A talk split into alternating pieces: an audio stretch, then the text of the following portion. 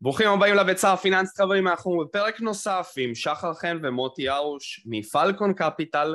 היום אנחנו הולכים לעשות אה, סקירה מקרו-כלכלית גדולה מאוד על כל האירועים המרכזיים שיצאו בשבועות האחרונים.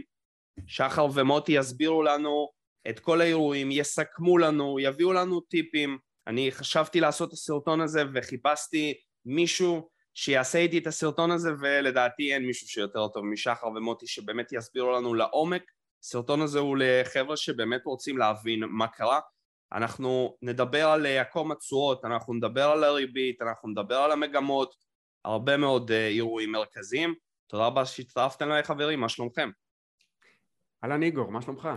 אצלי מצוין, מה קורה? אהלן איגור, תודה רבה שהזמנת אותנו אנחנו... כיף, כיף יהיה, להיות כאן. יש כל כך הרבה אירועים, אני, אני חושב שזה יהיה פרק סופר מעניין, בואו נתחיל. אני, אני בטוח, ובאמת אה, באמת היו לנו ככה שבועות אה, מאוד מעניינים, גם יצא שיחסית אה, הרבה זמן, גם אנחנו לא הפצנו סקירה, היינו ככה בחופשה של איזה שלושה שבועות בחוץ לארץ, ובאמת יש הרבה דברים חדשים והרבה דברים מעניינים שאני חושב שהרבה משקיעים אה, אה, צריכים להכיר וצריכים, אה, וצריכים לדעת.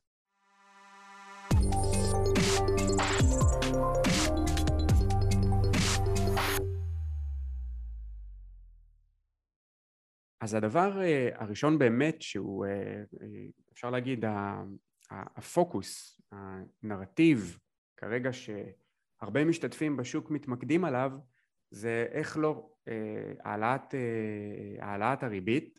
יש לנו כאן קצת, אה, קצת נתונים, אנחנו נמצאים היום ביום שישי 20, 29 ב, ביולי אה, והייתה לנו החלטת ריבית בארצות הברית ב-27 ביולי אה, שבה בעצם העלו את הריבית, הוועדה המוניטרית ה-FOMC העלתה את הריבית לשני אחוזים וחצי, העלאה של 75 נקודות בסיס. עכשיו מה שחשוב זו לא ההחלטה עצמה, כלומר זה לא העלאה של ה-75 נקודות בסיס, כי זה משהו שהיה די ברור, אה, היה אפילו, אה, הייתה אפילו הסתברות להעלאה של יותר מכך, העלאה של אחוז שלם 100 נקודות בסיס, כפי, ש, אה, כפי שהיה בבנק, בבנק הקנדי שהעלה העלה בעצם ב-14 ליולי את הריבית שלו ב-100 נקודות בסיס אה, ומה שחשוב זה בעצם המסרים שעלו, אה, שעלו מתוך, ה, אה, מתוך ההחלטה מהנאום של פאוול ואחר כך גם משאלות, ה, משאלות העיתונאים. למעשה מה, ש, מה שעולה משם זה שכרגע לפד, איך נאמר, המדיניות היחידה שלו זה בעצם להיות מוזן מתוך הנתונים הכלכליים שעולים, אוקיי, לרבות ה-PCE, כלומר ה-Personal Consumption Expenditures שאנחנו נעבור עליו עכשיו, שזה בעצם נתוני האינפלציה שאחריהם הפד, אה, אה, הפד עוקב, ואז בעצם בעקבותם, וכמובן גם בעקבות עוד מגוון של נתונים אחרים, להחליט בעצם איך ייראה היצע הכסף. כלומר המדיניות היא, אה, כמו שאנחנו שמים לב בשוק ההון, היא מאוד מאוד קצרת טווח, אבל בעצם הפד נחוש מאוד אוקיי? ומוכן לשלם מחירים מאוד כבדים, נחוש מאוד כדי להילחם באינפלציה. עכשיו לטובת מי שלא מכיר ולטובת מי שמצטרף אה, כרגע אה, לסקירות האלה פעם ראשונה, אה, העולם כולו נמצא בתוך סייקל אינפלציוני, אוקיי? שאפשר להגיד התחיל כבר לפני שנה וחצי ופחות או יותר בארבעה חמישה חודשים האחרונים גם התחיל להיות בחדשות, בהדליין והדבר הזה בעצם נבע משני גורמים, אחד היצע כסף עצום שנשפך לשווקים ונשפך בכלל אמ, בתקופת הקורונה, אוקיי? ממרץ 2020, שזה היה כבר אפשר לומר מזמן, ומצד שני לאור זה שהמשק בעצם היה סגור אמ, אה, יחסית, כלומר אה, פעל בעצימות נמוכה, ההיצע המצרפי של מוצרים ושירותים אה, אה, ירד מאוד ואז בעצם עכשיו אנחנו צריכים להתמודד עם ביקושים שחזרו לנורמה. הדבר הזה בעצם מביא לעליית מחירים ולאיזשהו סייקל אינפלציוני,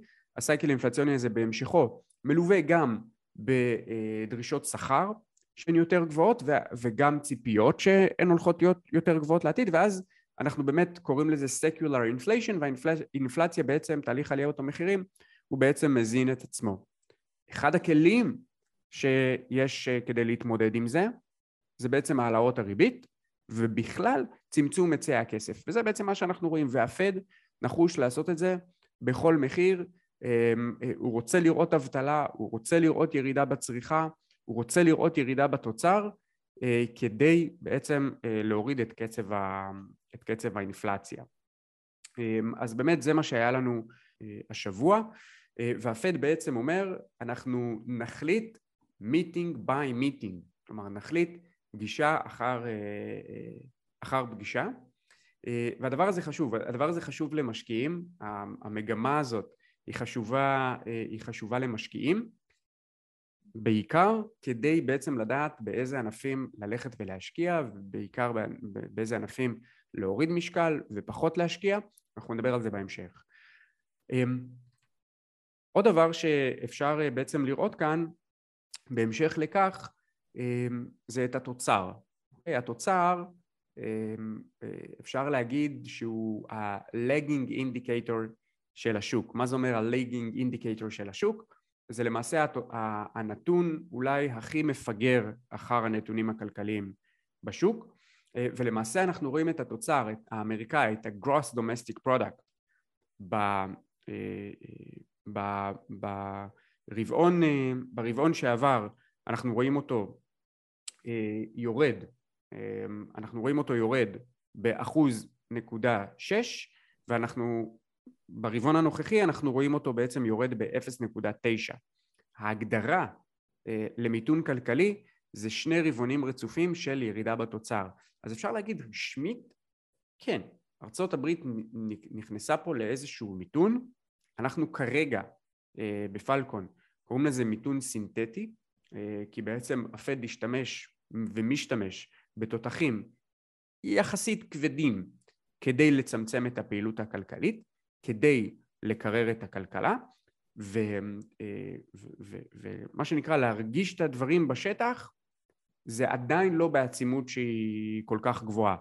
כן, יש לזה ניצנים, אמ, אבל זה לא בעצימות שהיא עצימות כל כך גבוהה. אז זה בעצם מבחינת, אה, מבחינת נתוני התוצר. אם אנחנו הולכים ובוחנים את אה, עונת הדוחות הנוכחית, עונת הדוחות הנוכחית אה, ל-Q, אה, ל-Q2, שוב זה תלוי בתקופה החשבונאית של החברות, יש חברות שכבר למעשה נמצאים ב-Q3, אמ, אנחנו כמצופה לאחר מהלכים כאלה דרסטיים שהפד עשה, אנחנו מתחילים לראות ירידה ברווחי התאגידים. זה אחד הדברים שקורים, כי בעצם מה קורה בסייקל אינפלציוני? אמ, יש מחירים ככה שעולים, ובתחילתו, כלומר ממש עם היציאה ממיתון, החברות מאוד מאוד נהנות, כי הן פועלות עדיין עם אה, מצבת כוח אדם נמוכה, ואז ה, ה, הניצולת היא, היא בעצם מאוד מאוד גבוהה, אתה מנצל את המשאבים שלך בצורה מאוד יעילה, ואז אתה בעצם חייב להתרחב כדי לעמוד בביקושים. ואז עסקים מתרחבים, אוקיי? וזה מה שקרה בעצם בכל השנתיים האחרונות, ובאיזשהו שלב כבר שיש לך את הסייקל האינפלציוני אז האנשים שלך מצד אחד מתחילים לדרוש שכר שהוא יותר גבוה ועוד קודם לכך אתה בעצם רואה עלייה בתשומות שלך בגלל עליית מחירי חומרי הגלם ואז בעצם מה קורה? שיעורי הרווח שלך מתחילים להצטמצם זה בדרך כלל מה שקורה בסייקל כלומר לקראת מה שנקרא סוף הסייקל של הצמיחה אתה, אתה בעצם יכול לראות ששיעורי רווחיות מתחילים להצטמצם. התחלנו לראות את זה גם ברבעונים קודמים אה, בחלק מסוים מהחברות, חלק מסוים שלא, אבל עכשיו ממש גם אה, בהיבט הריאלי של הדברים אתה יכול לראות שרווחי התאגידים אה, יורדים. והרבה חברות גם בעונת הדוחות הזאת ממש לפניה גם נתנו אזהרות רווח וגם אתה בעצם יכול לראות שהתחזיות הן צנועות באופן יחסי לרבעונים הבאים וזה בעצם מה שקורה, אה, מה שקורה בשוק. על אף ולמרות, חלק גדול מחברות ה-S&P 500 היכו את התחזיות, סדר גודל של 75% מהחברות שדיווחו עד עכשיו, אנחנו ממש נמצאים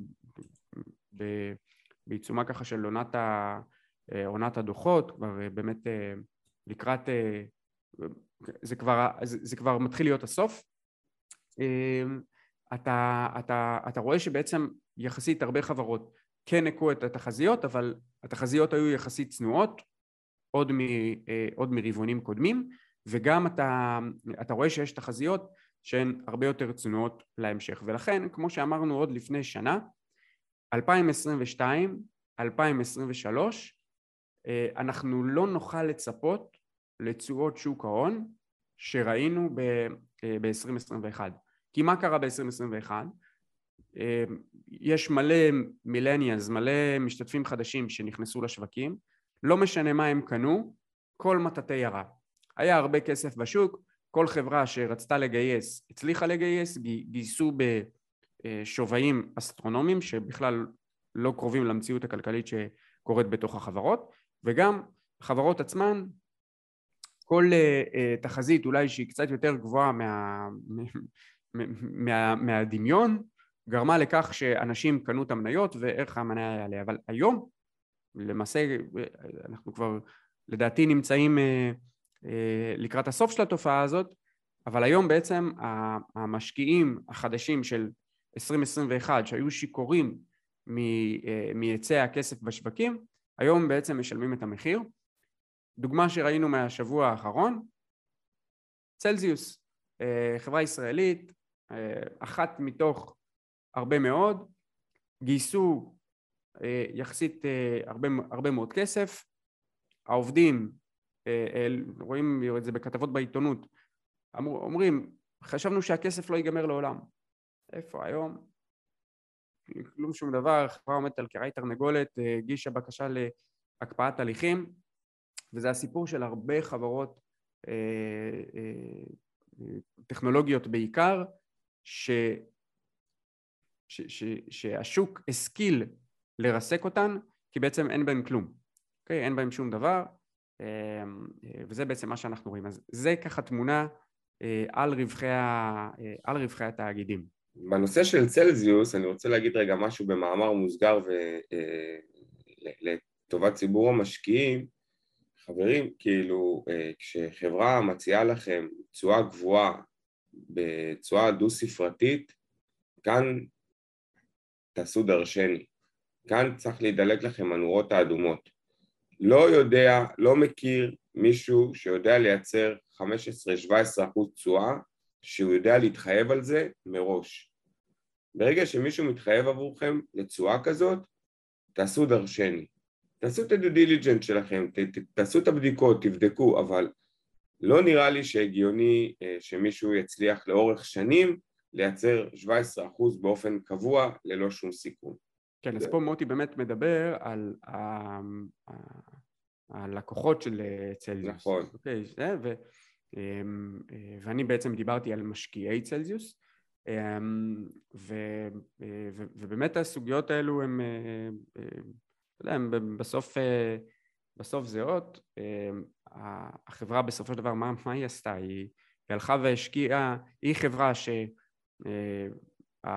שהעסקים שלה זה ליפט גשפט זה כאילו עסקי אוויר, אה, אין שם כלום, ו, אה, והלכה והשקיעה בעסקים כאלה, אה, ו, ובגלל זה היום משקיעים בעצם משלמים את, ה, משלמים את המחיר.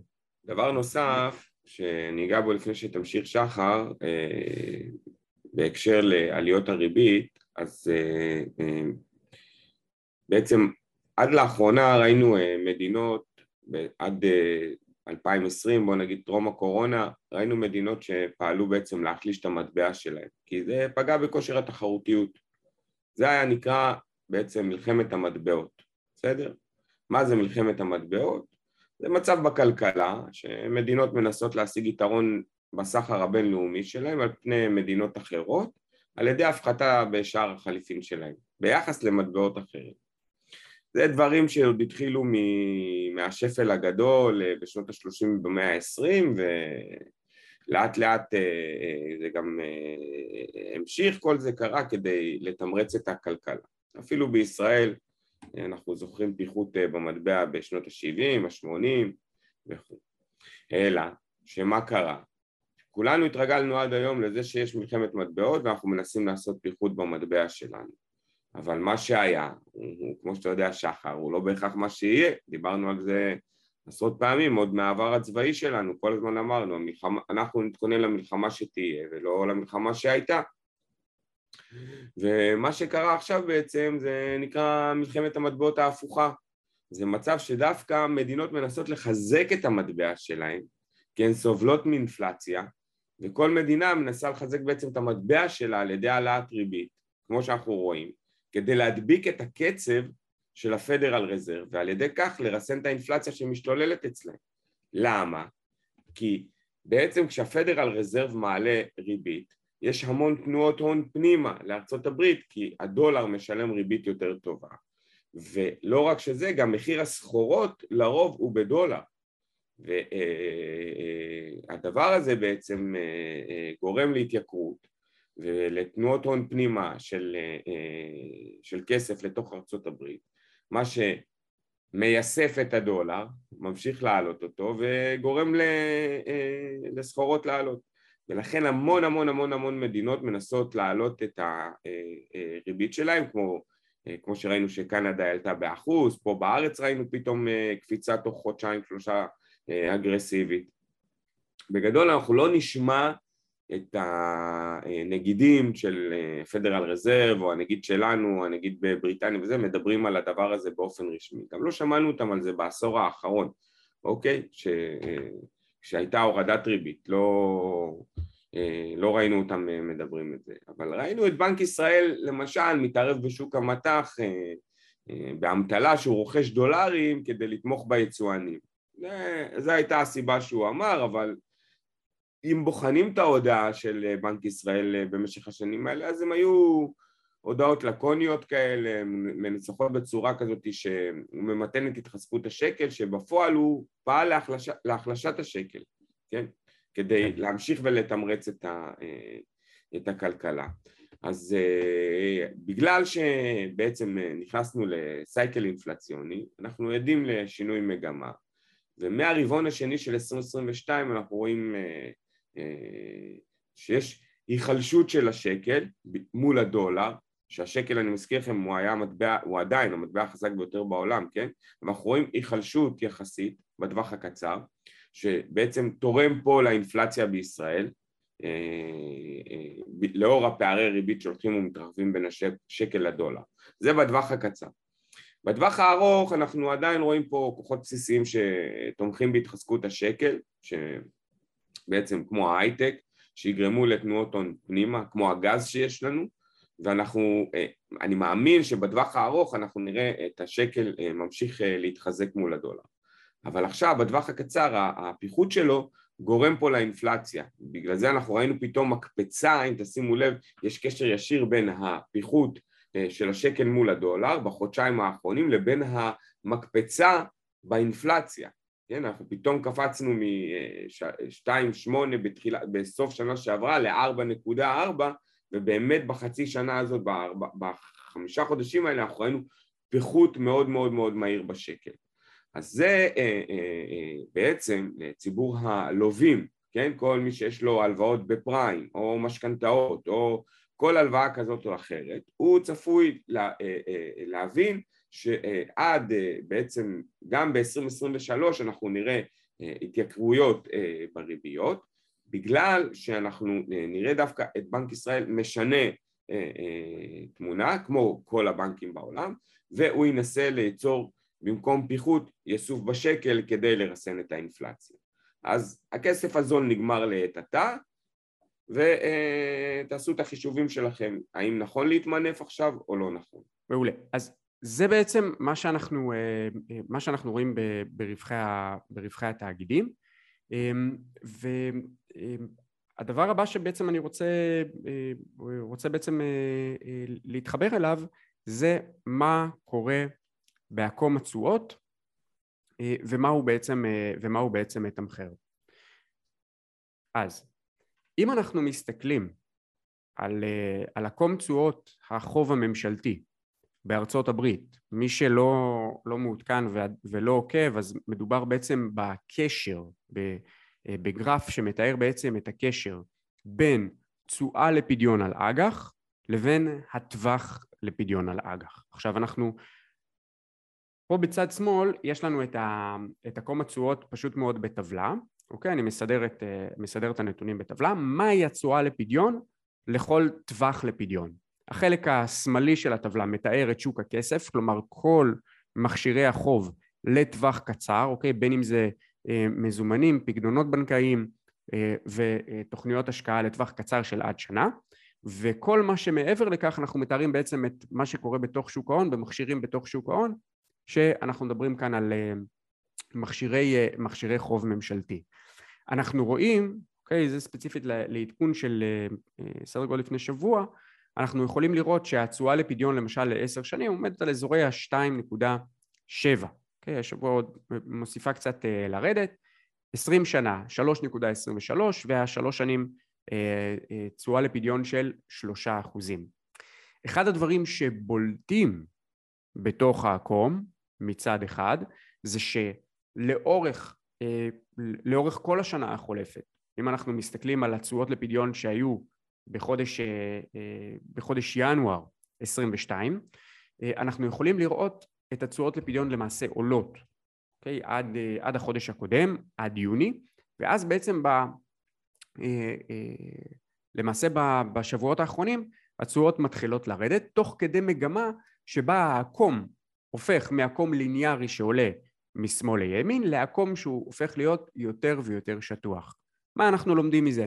כאשר אנחנו בעצם רואים את העקום ליניארי משמאל לימין, הרבה פעמים אנחנו, שוב צריך לחבר את זה לעוד נתונים, אבל אנחנו מבינים שאנחנו בסייקל של העלאות, וכאשר אנחנו רואים את העקום לאט לאט לאט לאט מתהפך, העקום הזה כבר מגלם איזושהי, מצד אחד איזושהי התייצבות אה, בנתוני הריבית, וכאשר הוא ממש מתהפך אז אנחנו אה, למעשה צופים את הורדת הריבית. ולמה הורדת ריבית? למעשה שוק האג"ח מתחיל לצפות איזשהו תהליך של מיתון. אמ, הפד, מתי הוא ירצה שהריבית תרד? כאשר הוא רוצה להאיץ את הפעילות הכלכלית. מתי הוא עושה את זה? הוא עושה את זה בעצם, בעצם בתקופות של מיתון. ומה שהרבה משקיעים הולכים ומנתחים זה את ההפרש, אה, אה, את, הסלופ של ה-10-2, כלומר ההפרש בין אה, תשואה לפדיון עשר שנים להפרש תשואה לפדיון שנתיים יש פה עוד כל מיני הפרשים, אנחנו רואים את ה-10-2, 10-5, 20-2, 30-10, 5-3, 10-3, זה בעצם מה שאנחנו רואים ואנחנו יכולים לראות שה-10-2 אה, מבחינת, ה... אה, מבחינת השיפוע שלו, נכון לשבוע אנחנו בעצם רואים הפרש של 21 נקודות בסיס. כלומר זה באמת היפוך. עכשיו, זה עוד לא היפוך ש... בוא נגיד אה, שובר פה את הכלים, אני בדרך כלל אחכה לאזור ה...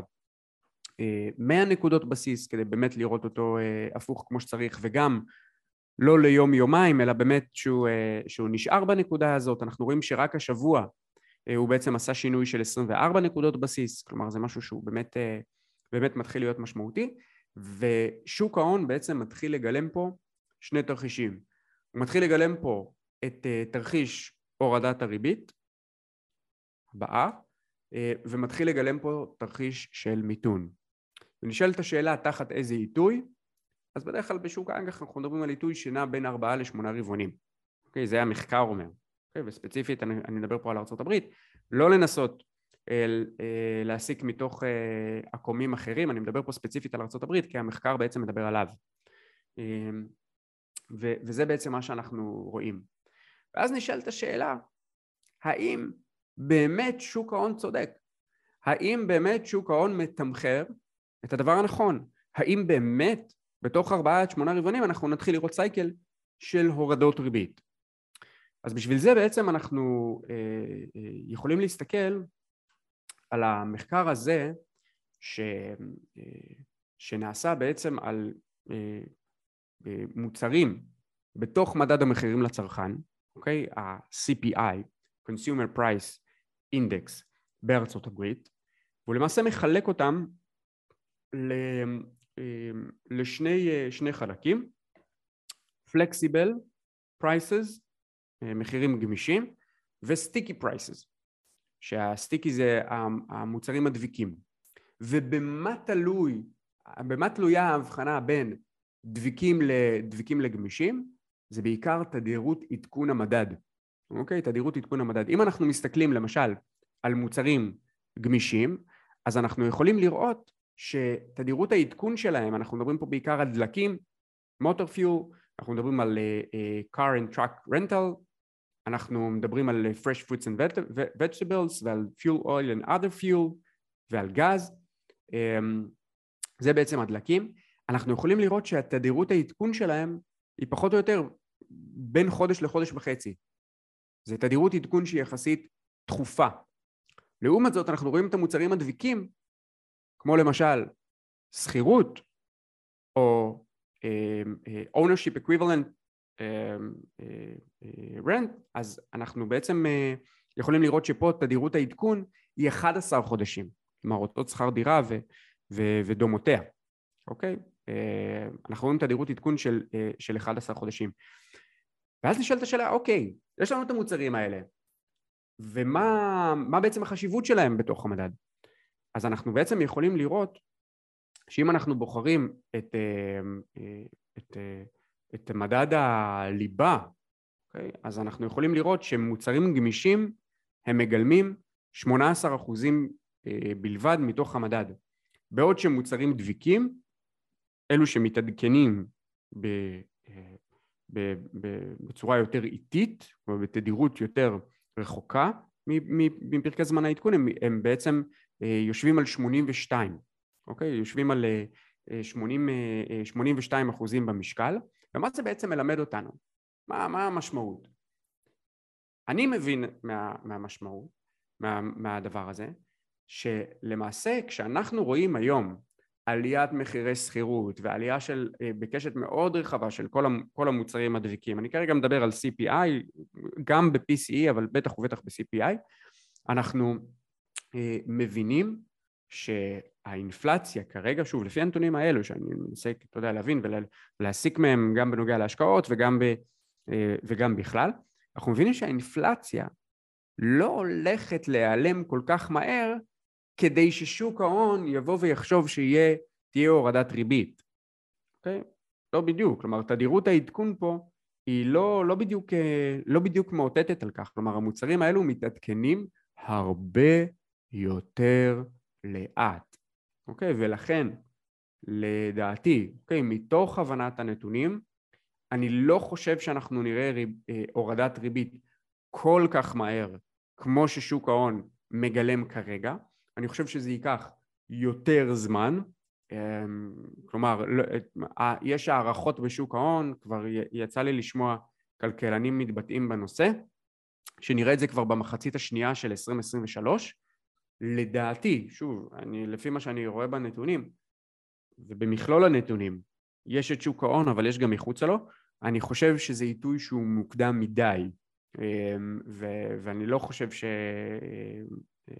שהתהליך יהיה כל כך מוקדם, ואני חושב שאנחנו נראה עוד העלאות ריבית. כמה העלאות ריבית? אמ, אני מהצד הזה בשוק ההון שאני, ש, שסבור שאנחנו גם נפגוש את אזורי ה... ארבע, ו, ארבע וצפונה, אוקיי? כדי להדביק את הקצב של ה-PCE. אה, זה, זה, בעצם, אה, זה, בעצם, אה, זה בעצם דעתי, ולמה למה בעצם, אני, למה בעצם אני אומר את הדבר הזה?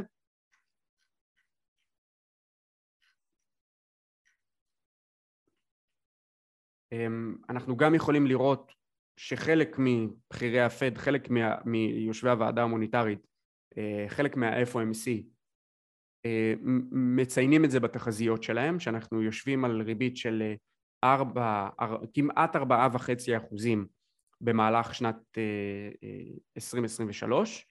הגבול העליון ב-24 הוא 4 אחוזים, וכמובן בלונגרן חזרה לריבית ניטרלית של אזורי ה-2 אחוז. הריבית, ההיגיון הפשוט, אומר שהיא צריכה להדביק את קצב האינפלציה על מנת להרגיע אותה, על מנת לייצב אותה. אמ, ולכן אה, אה, אני בצד הזה שחושב שעוד נראה באמת אה, עליות לרבדים שהם באמת רבדים, לאזורים, סליחה, אזורים שהם יותר, יותר גבוהים.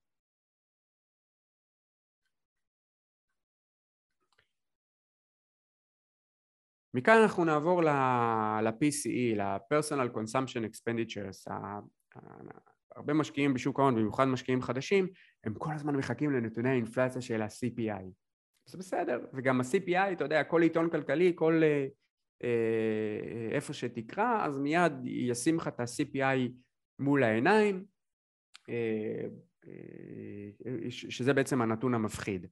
אבל uh, uh, בפועל הפדרל רזרב וכל הקודקודים הפיננסיים הם לא מתייחסים ל-PCI, למדד המחירים הצרכן הרגיל, מה שכולם מכירים, אלא מתייחסים ל-Personal Consumption Expenditures, להוצאות הצריכה של הצרכנים בפועל. מה ההבדל בין המדדים? CPI, Consumer Price Index, מדד המחירים לצרכן, הוא בעצם בודק את מחירי המדבקה.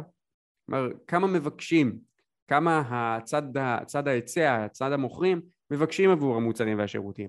אבל ה-PCE הוא בודק את הנתונים מנקודת הביקוש, כלומר כמה באמת הצרכנים הלכו ושילמו. ולכן אני, אה, כמו הפד, אני, אה, אה, אני חושב שזו דרך שהיא יותר נבונה לבדוק, כי לא לשכוח, אינפלציה גם מביאה איתה הרגלים ב... הרגלים ב... שינויים בהרגלי צריכה. כלומר דברים ש... שצרכת קודם, יכול להיות שאתה תצרוך פחות עכשיו. אמ, יש דברים שאתה תוציא עליהם כסף, יש דברים שפחות. יכול להיות שעכשיו אמ, אה, אני לא מוציא כסף למשל על דלקים, אוקיי? כי הדלק עלה, אז אני בוחר יותר לעבוד מהבית, אה, והארגון שלי בוחר לעבוד מהבית, ואני טס פחות, ואני, אמ, אה, ואני עושה יותר דברים, מה שנקרא, שאני פחות, פחות צריך לנסוע.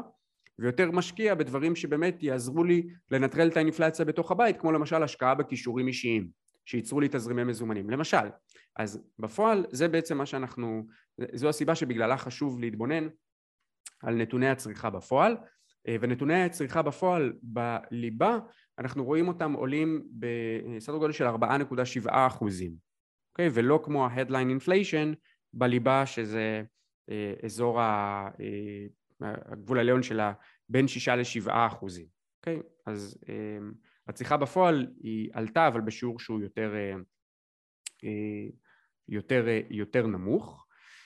ועל מה בעצם האמריקאים מוציאים יותר? אז קודם כל אנחנו רואים את ההוצאה שהיא, שהאמריקאי בעצם הולך ומוציא יותר כסף על דלקים. אוקיי, הולך ומוציא יותר כסף על, על דלק. אנחנו רואים כאן את, ה, את הצמיחה בהוצאה. על דלק, הנתון הזה הוא בנתוני מדד, כלומר הערך שלו, ערך הבסיס שלו זה 100, אוקיי? והוא בעצם עובד כמו, אה, אה, כמו מדד, אה, ואנחנו רואים פה שכרגע, נכון ל-PCE הקודם, אנחנו יושבים על 145.7, אה, וכאן אנחנו בעצם יכולים לראות עוד נתון שהוא מאוד מעניין מבחינת, ה, אה, מבחינת הצריכה, אנחנו יכולים לראות את הצריכה של מוצרי ביטוח, כלומר איפה אה, אה, מוציאים יותר כסף ואיפה מוציאים פחות כסף. אז קודם כל עולם הביטוח אה, הוא עולם שנוטה להגן על המשקיעים מסייקלים אינפלציוניים. אנחנו יכולים לראות בצורה יחסית בולטת שיש לנו גידול בצריכה, אוקיי? בכלל בצורה מצרפית במוצרי ביטוח, אנחנו מדברים פה על הקו, קו התכלת, אני מקווה שמי שצופה בגרף הזה בעצם רואה, okay, אוקיי? גידול בצריכה של מוצרי ביטוח. אמ, אנחנו יכולים לראות במיוחד, במיוחד איך השיפוע הזה אה, עולה ומטפס בצריכה של ביטוחי חיים. אז מצד אחד מי שרוצה להגן על עצמו בתיק ההשקעות יכול, כמובן זה לא המלצה ואני לא יועץ השקעות, אבל יכול לחשוב ויכול להתחיל לבחון חברות ביטוח שהמשקל בתוך הפורטפוליו שלהם לביטוחי חיים הוא אה, יותר גדול, יותר גדול מהממוצע. לעומת זאת, שוב לאור העלייה במחירי דלקים ולאור עלייה שבאמת אנשים אה, אה, גם מצמצמים את ה... מנסים לצמצם מבחינה ריאלית את הצריכה שלהם בתחום הזה, אבל גם בגלל תחרות שהיא תחרות יותר קשה, אנחנו יכולים לראות את ההוצאה על ביטוחי רכב, זה בא לידי ביטוי גם חזק מאוד בישראל, ההוצאה על, אה, אה, על ביטוחי רכב היא בעצם אה, הולכת ויורדת והיא נמצאת, נמצאת ברמות יותר נמוכות מאשר בשנה שעברה. אז זו לצורך העניין תמונה שאנחנו יכולים לראות אותה במוצרי, ה, במוצרי הביטוח. כאן בתרשים הזה הוא תרשים מעט, מעט עמוס לעין כי יש פה מספר, מספר בעצם מוצרים שאנחנו ככה יכולים לנתח אותם ואת הצריכה שלהם בשנה האחרונה ומה בעצם קרה איתה. אנחנו מאוד מאוד בולט בקו, בקו הכחול הבהיר איך בעצם הציבור הולך ומוציא יותר קודם כל על ריהוט, אוקיי? מוציא על ריהוט, דלקים הזכרנו קודם, רואים את זה כאן, אנחנו רואים גידול יפה מאוד גם ביחס ל-2019 במוצרי הלבשה ואנחנו רואים אה, עוד דבר שהוא אה, אה, דבר מעניין זה בעצם כל הקשור במוצרי נייר וקרטון. אוקיי, אז בואו נגיד אלו המוצרים שבהם בשנה האחרונה יש מגמה שהיא מגמה עולה. הדבר הזה כמובן הוא הרבה פעמים מגלם לנו את הדוחות קדימה של חברות מאותן, מאותם סקטורים. זה בגדול מה שאנחנו, אה, מה שאנחנו רואים ב-PCE. אה, כשאנחנו מדברים על אה, ישראל, על, על כלכלת ישראל, אז אנחנו מדברים על סביבה שכרגע לפחות אנחנו רואים שהרגישות להעלאות הריבית היא רגישות יותר נמוכה. מה זה רגישות בסופו של דבר? על מה הריבית משפיעה הכי הרבה? היא הכי משפיעה על capital expenditures של עסקים, על קאפקס, על הוצאות הוניות. כלומר, המפעל שמייצר הוא פחות ילך ויתרחב ויבנה מפעל חדש, הוא פחות ילך וישדרג את מכונות הייצור שלו. זה בעצם הקאפקס. אמ, החברות פחות אה, אה, תלכנה אה, ותגייסנה כוח, כוח אדם חדש, עסקים יקצצו בגיוסים שלהם, אוקיי? בזה זה פוגע, אוקיי? בסיפור הזה זה, זה פוגע, זה הרבה פחות פוגע, הרבה פחות פוגע בצריכה, הרבה פחות פוגע בהוצאות ממשלה, שזה בעצם הדברים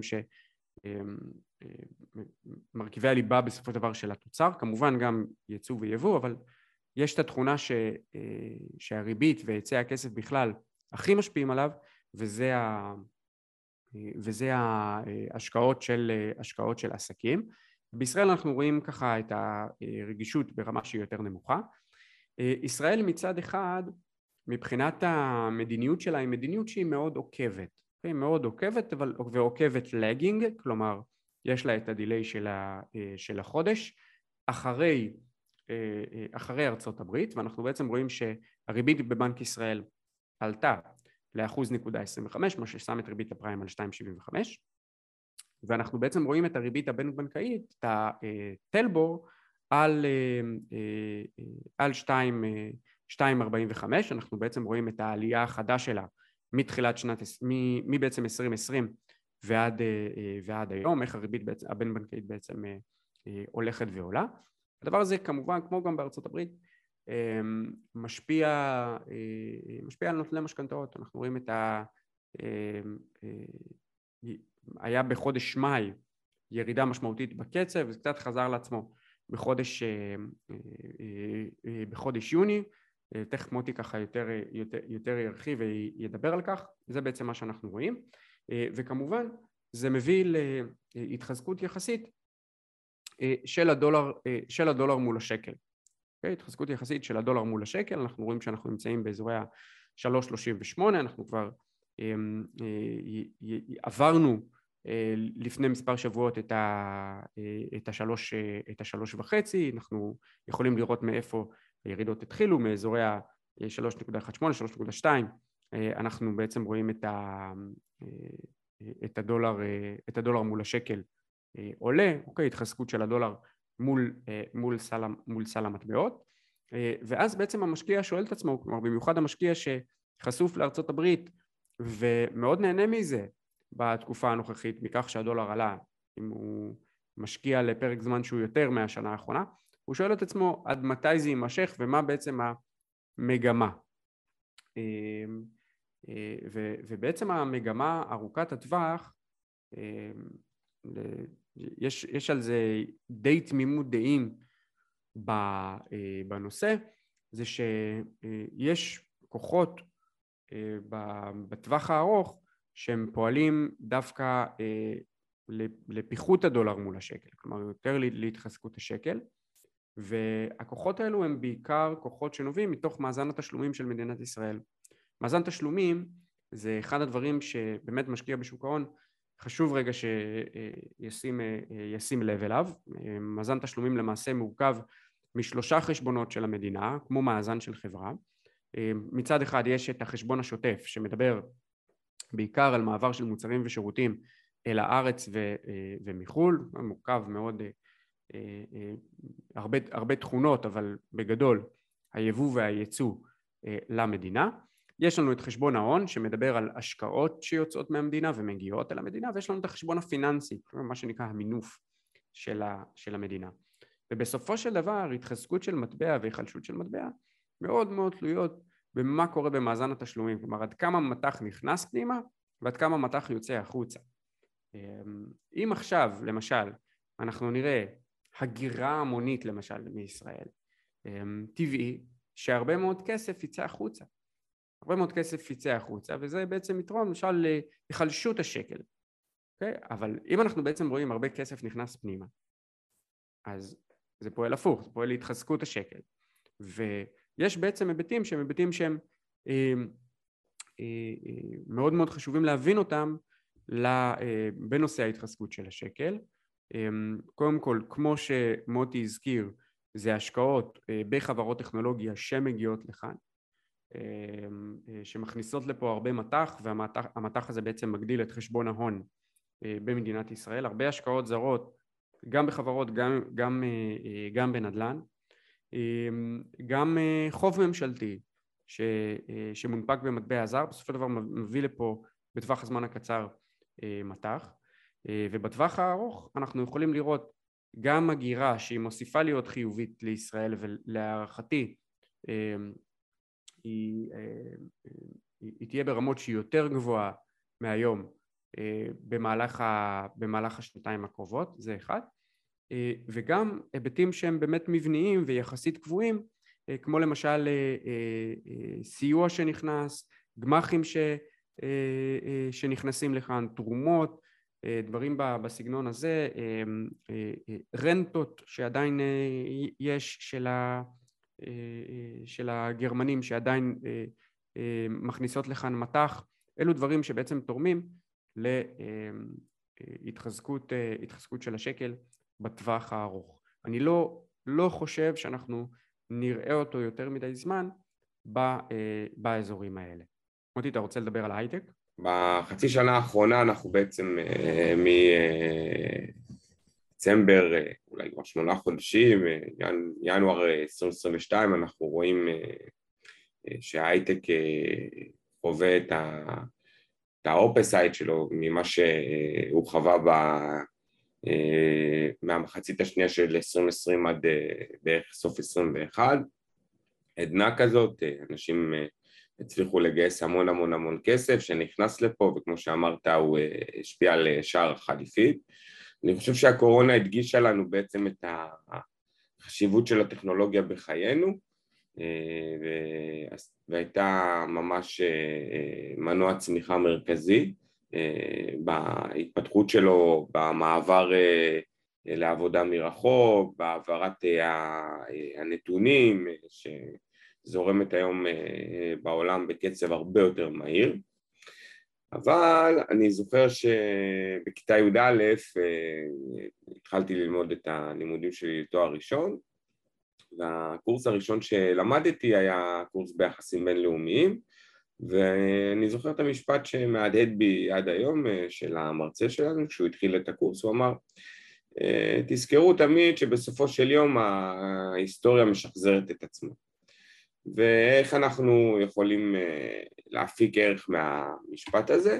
אם נלך בעצם למשבר הדוט קום ונבחן אותו נראה שבעצם אה, מי שלא יודע רק אני אה, אחבר אתכם בועת הדוט קום זו הייתה בועה כלכלית שהייתה בין 95 ל-2001 השיא שלה בעצם היה במרץ 2000 כשמדד הנסדק עמד על 5,130 נקודות אם אני זוכר נכון אולי 132 משהו כזה אל תתפסו אותי על השתי נקודות האלה. ובמהלך השנים האלה בעצם נרשמה בבורסות לניירות ערך עלייה מהירה של, של מחירי מניות בסקטור סקטור האינטרנט החדש, כמו שאז בשנות האלפיים זה היה האינטרנט, אז היום זה אנחנו מדברים על, על, על יותר טכנולוגיה, משהו יותר רחב, אוקיי? היום יש לך יותר אה, סייבר, מטאוורס. כן, אבל בסוף זה אותו דבר, הכל זה עניינים טכנולוגיים. כן. מה שמהותי אה, אה, ושותף זה שהעליות במחיר המניות היה בעצם ניתוק גדול מהשווי הכלכלי האמיתי של החברות האלה שנסחרו וזה אה, יצר בועה, אוקיי? אה, בשנות האלפיים היה, אה, מדדו את החברות, אז היה להם אפס הכנסות לפי כמה קליקים יש להם באתר וכו' והיה אה, מה שגם מאוד מאוד דומה למה שקרה עכשיו זה היה אה, אה, זמינות מאוד מאוד גדולה של כספי השקעות מקרנות הון סיכון שבעצם יצרו סביבה שבה רבים מהעסקים האלו, אתה יודע, דחו מודלים בדיוק כמו היום, כן? מודלים עסקיים רגילים שמנסים להבין רגע בנתח השוק, רווח של החברות, כן? בסוף צריך לזכור למה מקימים עסק כדי שהוא ירוויח כסף, לא כדי שהוא יספר לנו סיפורים שהוא הולך לשנות את העולם, שזה נחמד וזה טוב, ויש כאלה גם אה, אה, עסקים שעושים, אבל אם החברה לא מרוויחה כסף, לא יהיה לה אה, יכולת להמשיך ולהתקיים. אז אנחנו ראינו שבעצם הדבר הזה גרם לניפוח, מה שיצר שהערך הריאלי של המניה התרחק משמעותית מהערך הנקוב. ואז מה ראינו בשנות האלפיים? שימו לב, זה פשוט שידור חוזר. אה, אה, בשנות האלפיים, אה, הפדרל רזרב, מי שהיה היושב ראש שלו זה אלן גריספן, שהחל למהלך של עליית ריבית. הזכיר לכם משהו? בעשירי למרץ מדד הנסדק הגיע לשיא כל הזמנים, אמרתי לך 5,130 נקודות, שזה היה נתון גבוה פי חמש אה, מנתון המדד אה, חמש שנים אה, קודם, ומיד לאחר מכן התחילה הצניחה, או לא? נכון? אפשר כאילו אם הייתי מספר את הסיפור הזה על שנת 2020 ו-2021 זה היה נשמע לכם אותו דבר. מאוד דומה. מאוד דומה, מאוד דומה. שוב, בואו נתכונן למלחמה שתהיה ולא שהייתה ונפיק משמעויות מה היה ונדע רגע אה, אה, איך אפשר ללכת עם זה קדימה. אבל אני יכול להמשיך לספר לכם שעות על שנות האלפיים וכאילו... אני חושב שיש כזה... משהו שמאוד מאוד משותף, אנחנו, יוצא לנו כזה, אתה יודע, גם, גם להיפגש עם אנשים ואני מזכיר לך שאנחנו נפגשנו לפני איזה שנה וחצי עם איזושהי חברה שחשבנו לה, להשקיע בה ו, ואתה, ואתה דיברת עם היזם, אוקיי, שהגיע מחברת הייטק בכלל אה, מכובדת עם אחד היזמים ואתה שואל אותו איפה אתה רואה את החברה עוד חמש שנים ואז הוא בא ואומר לך, מה, אני מביא את המוצר, אנחנו מעלים את השווי של החברה ואנחנו, אין, ואנחנו, ואנחנו מוכרים.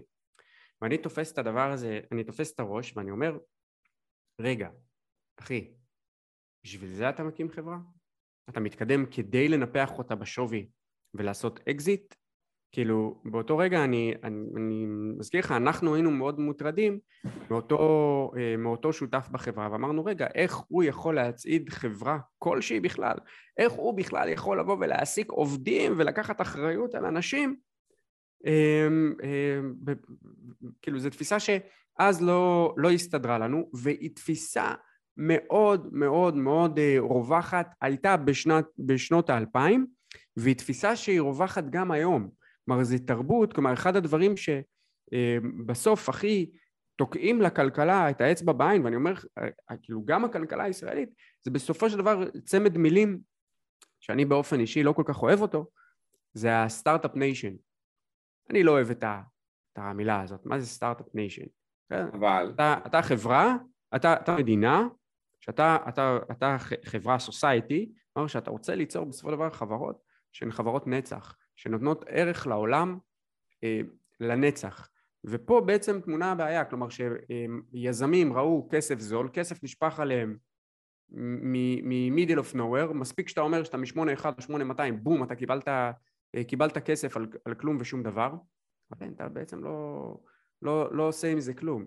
זה אבל, אנשים שבעיניי הם חסרי אחריות. אני רוצה להגיד לך משהו שיעודד אותך, וגם לקהל שלנו, אני חושב שמאוד התבגרנו ב-20 שנים האחרונות.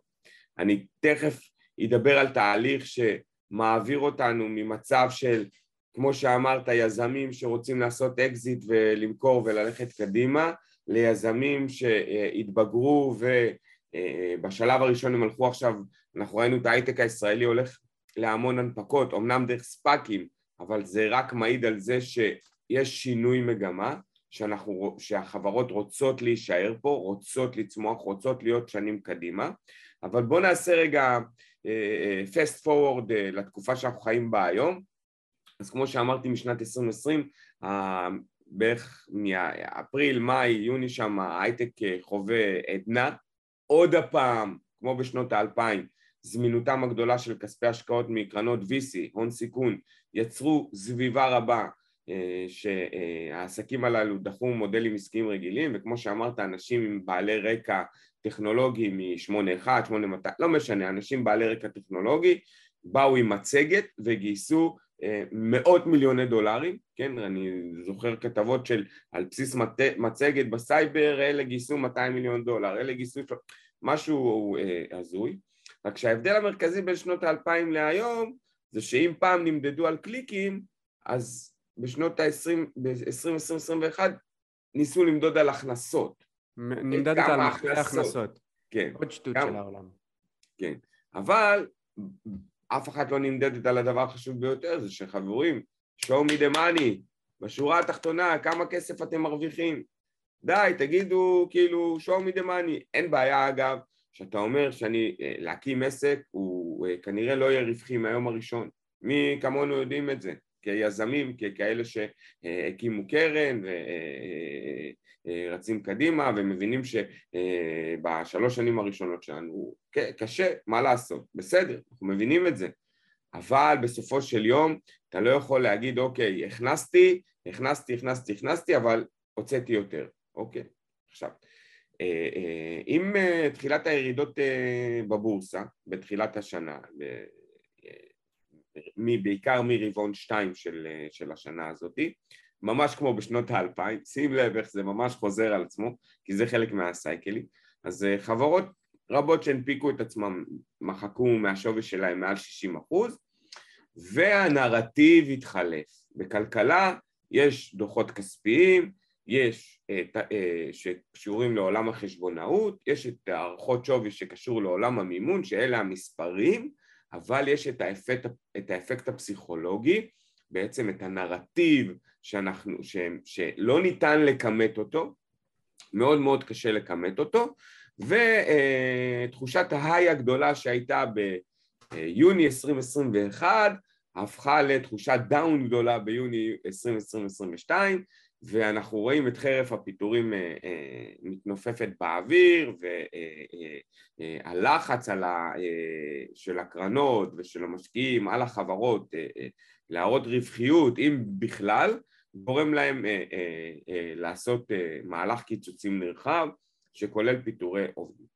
עכשיו אני רוצה להגיד רגע משהו במאמר מוסגר ליזמים, מנכ"לים שצופים בנו.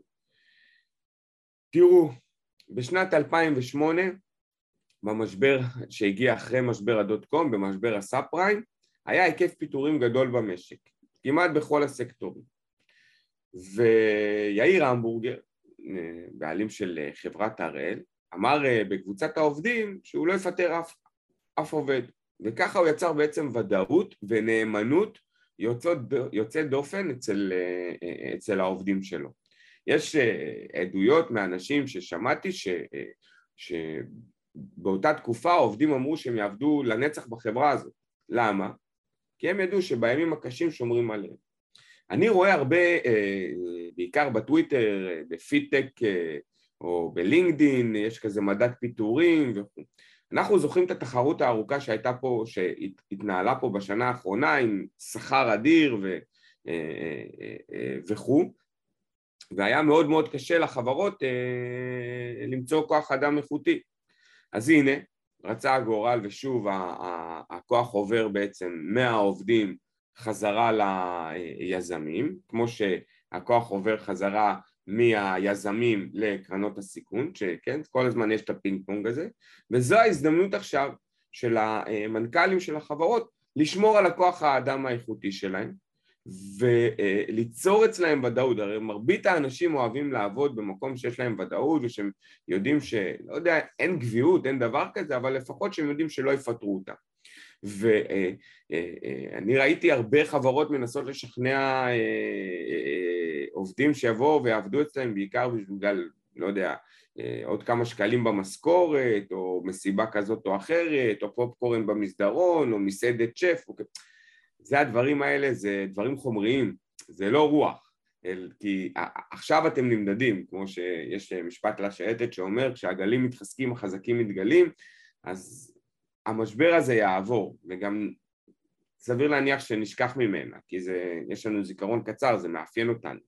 אז, וגם כנראה שנחזור לגאות, כי אנחנו באמת start-up nation, ואני חושב שאנחנו עוברים תהליך טוב, ואני חושב שאם פעם היו, אה, רצו אה, מהר מהר מהר למכור ולעשות דברים בטווח הקצר, אני דווקא רואה שינוי מאוד יפה מה, מההנפקות שקרו אה, לחברות שרוצות להישאר פה לנצח, וזו הייתה ההזדמנות שלכם לייצר בעצם נאמנות של, של, של פעם בעשור, נאמנות של שותפות.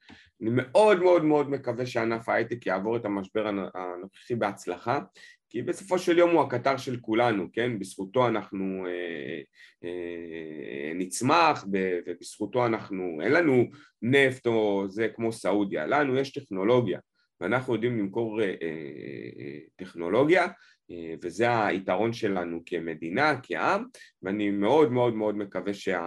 אה, אני גם, לא רק מקווה, אני גם בטוח בזכות האנשים שמובילים אותנו שם גם שאנחנו אה, נעבור את זה בצורה טובה ולכם עובדים יקרים אני אומר שבפעם הבאה שאתם בוחרים לעבוד בחברה כזאת או אחרת בשביל עוד כמה שקלים אז תראו רגע מי האנשים שמנהלים את החברה שהם יהיו שם בשבילכם גם ברגעי משבר רבות שמענו בשבועיים שלושה האחרונים על אה, עולם האשראי החוץ בנקאי ואני יודע שדיברו על זה לא מעט על הנושא הזה אבל אני רוצה רגע לתת אה, זווית אחרת.